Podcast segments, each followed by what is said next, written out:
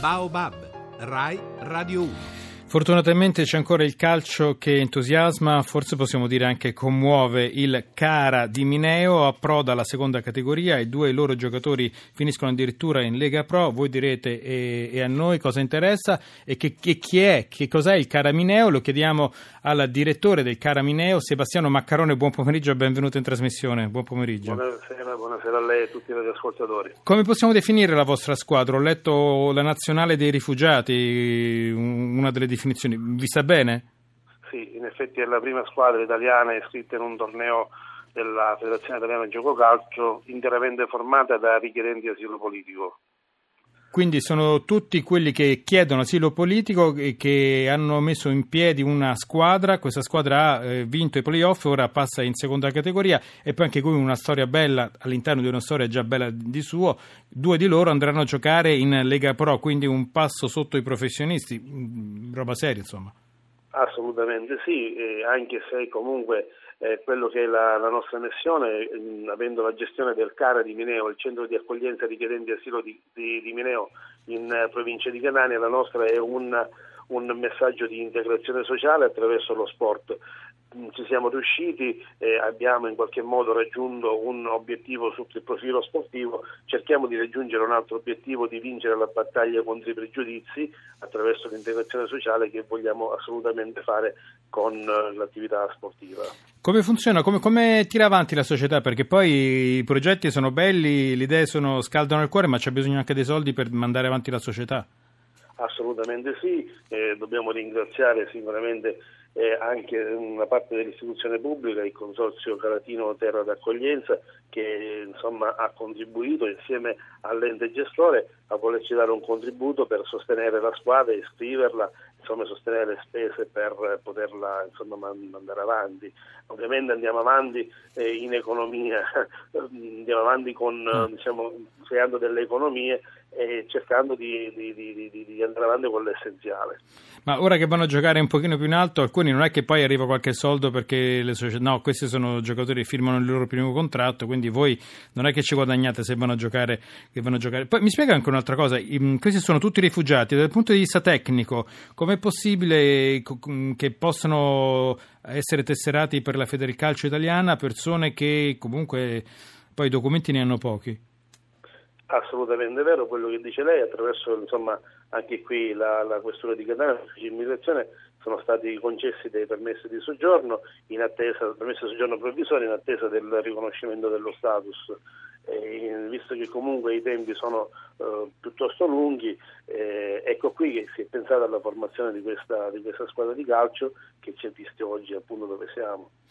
E, ehm, dunque, allora il prossimo, anno, il prossimo, anno, in seconda categoria, cosa vuol dire poi seconda categoria? Perché non è che tutti mastichiamo bene il meccanismo delle, delle, delle categorie del mondo del calcio. Che, è, che livello siamo? Beh, siamo ancora praticamente allo stadio, allo stadio iniziale perché si inizia eh, con l'iscrizione alla, alla PGC e con il primo stadio che è il, il, la terza categoria questo è il secondo stadio, la seconda categoria. Eh, eh, questi eh, ragazzi che ormai insomma parte di loro hanno già ricevuto i documenti, ne iscriveremo altri che in questo momento sono ospiti qui al Cara di Mineo in attesa dei documenti e che comunque si va avanti già con il livello superiore, il livello successivo che è la seconda categoria. Ma non è che poi durante il campionato qualcuno arriva, riceve i documenti, può partire e vi lascia così? Sì, sarà successo pure. Ovviamente eh. noi non, assolutamente non possiamo impedire il proseguo, il destino di, dei ragazzi di ognuno di loro. È chiaro che man mano che eh, vengono espletate le procedure e ottengono status di protezione internazionale, è chiaro che lasciano la struttura, lasciano il CAR e che comunque lasciano anche spazio agli altri di poter in qualche modo pro, pro, proseguire con questa, con questa, insomma, con questa iniziativa. E come, come, sempre, quando poi voi fate simpatia e noi siamo qui a chiamarvi, lei risponde alle nostre domande e facciamo tutto il tifo per voi, però ci sono le squadre nel, nel, nel, che hanno giocato contro di voi, qualcuno ha masticato un po' amaro, ha detto ma insomma questi che stanno lì tutto il giorno non fanno altro che allenarsi, certo che poi vincono il campionato, vincono i playoff perché possono allenarsi di più di noi che non possiamo. Sì, anche questo dobbiamo sicuramente eh, dare, eh, dare, ragione a quello che dicono loro. Ovviamente anche qui sotto il profilo atletico eh, c'è una, una, una, superiorità perché in effetti così, così è. eh, ma ripeto per noi mm, non è il nostro fine quello di raggiungere eh, l'obiettivo sportivo, cioè quello di vincere. Per noi la, la costituzione di, quella, di, questa squadra è semplicemente un confronto, certo, è poi... un'integrazione sul territorio. Se i risultati sportivi vengono, che ben vengono, ma non è questa la nostra, la nostra missione. No, poi vincere Anzi, fa lei... piacere. No, lei dice giustamente siamo qui per dare un messaggio di carattere fondamentalmente culturale, però se si vince, anzi siamo tutti, siamo tutti più contenti. E comunque voi vi potete, i ragazzi si possono allenare di più, potete dirgli che gli altri hanno potuto mangiare tutti i giorni da quando sono nati, invece queste persone che arrivano da, da luoghi di grande difficoltà magari questa possibilità non l'hanno avuto. Comunque tutti eh, facciamo il tifo per il Cara di Mineo che è passato in seconda divisione. Grazie a Sebastiano Maccarone, direttore del Cara di Mineo. Grazie. Grazie a voi, buona serata.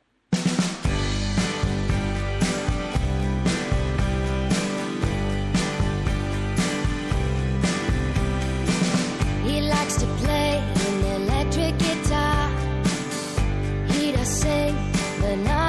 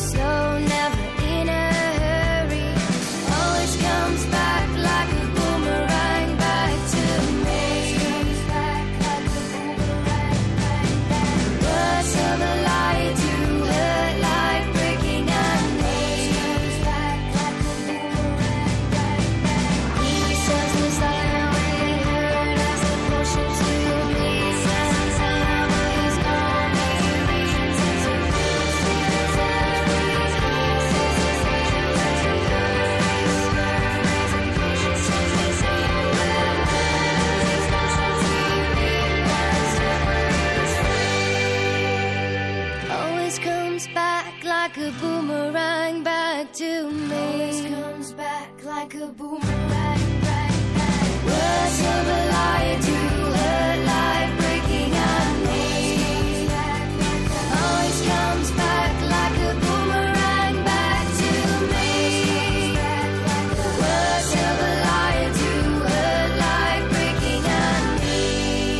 Allora, parliamo ancora di sport perché tutti lo sapete, sta, per, sta, partendo il Giro d'Italia un po' lontano dall'Italia e i nostri inviati sono come tutti gli anni Emanuele Dotto e Giovanni Scaramuzzino. Un buon pomeriggio.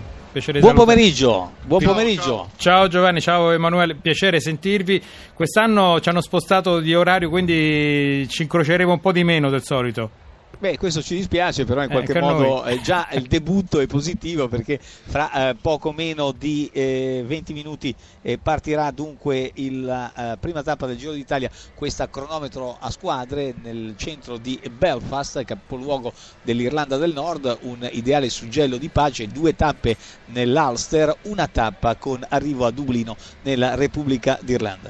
Sì, diciamo subito che l'approccio del pubblico non è soltanto di curiosità perché qui il ciclismo, soprattutto grazie a Kelly e a Rocha negli anni 80, ha avuto un vero e proprio boom. Adesso il tifo e le simpatie sono per Nicolas Roche, il figlio di Stefan, ma eh, comunque il Giro d'Italia e il colore rosa credo che sia predominante non soltanto a Belfast. Hanno dipinto persino le pecore di no. rosa, insieme vero, a trattori, vero, vero. biciclette della realtà, attrezzi agricoli, c'è un grande entusiasmo e, e come dire, gli irlandesi sono appassionati di sport. Pensa che nonostante le divisioni secolari e storiche e culturali, etniche, religiose fra cattolici e protestanti, esistono due sport nelle quali c'è una sola Irlanda. uno sono... è il rugby uno è il e l'altro è il cricket, quindi cricket. non ci sono divisioni eh, fra eh, diciamo, irlandesi del nord e irlandesi eh, della Repubblica eh, dell'Eire. E il ciclismo fa in qualche modo da ponte. Poi c'è il problema dell'inno, c'è il problema dell'inno quando giocano però.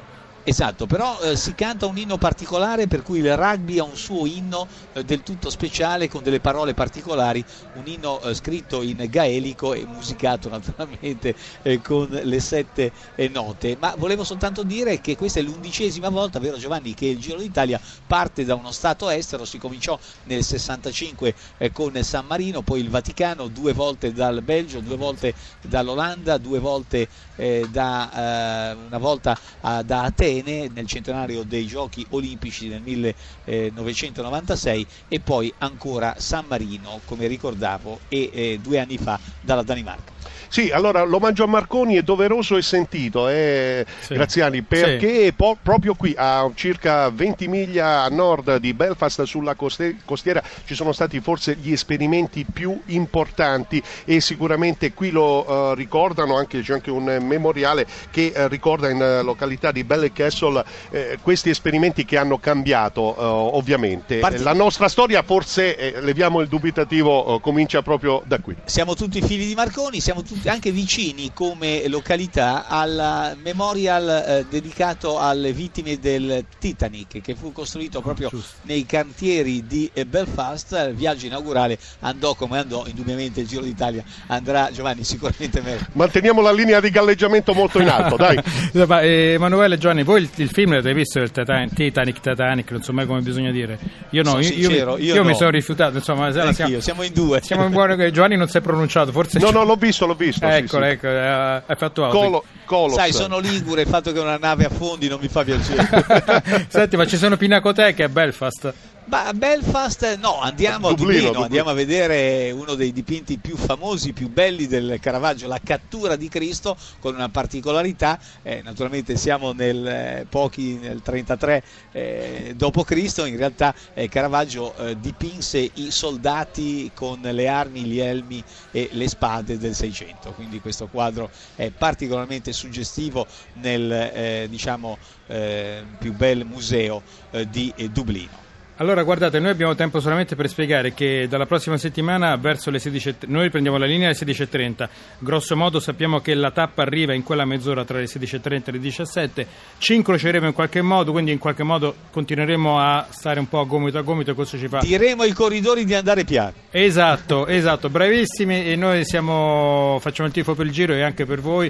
Buon lavoro. E chi sono Gra- i tecnici? Chi sono i tecnici? Certo, è certo, vedi, eh. ci hai anticipato. Allora, Sergio Ciani è qui con noi e eh, naturalmente il grazie si estende anche a eh, Roberto Speranza. Dall'Afghanistan a Belfast, il cammino di Sergio Ciani è completo. Glo- Globetrotter, diciamo Globetrotter. così. Va bene, grazie, grazie a tutti quanti. Grazie. Buon pomeriggio. Buon grazie. lavoro, ci sentiamo lunedì allora.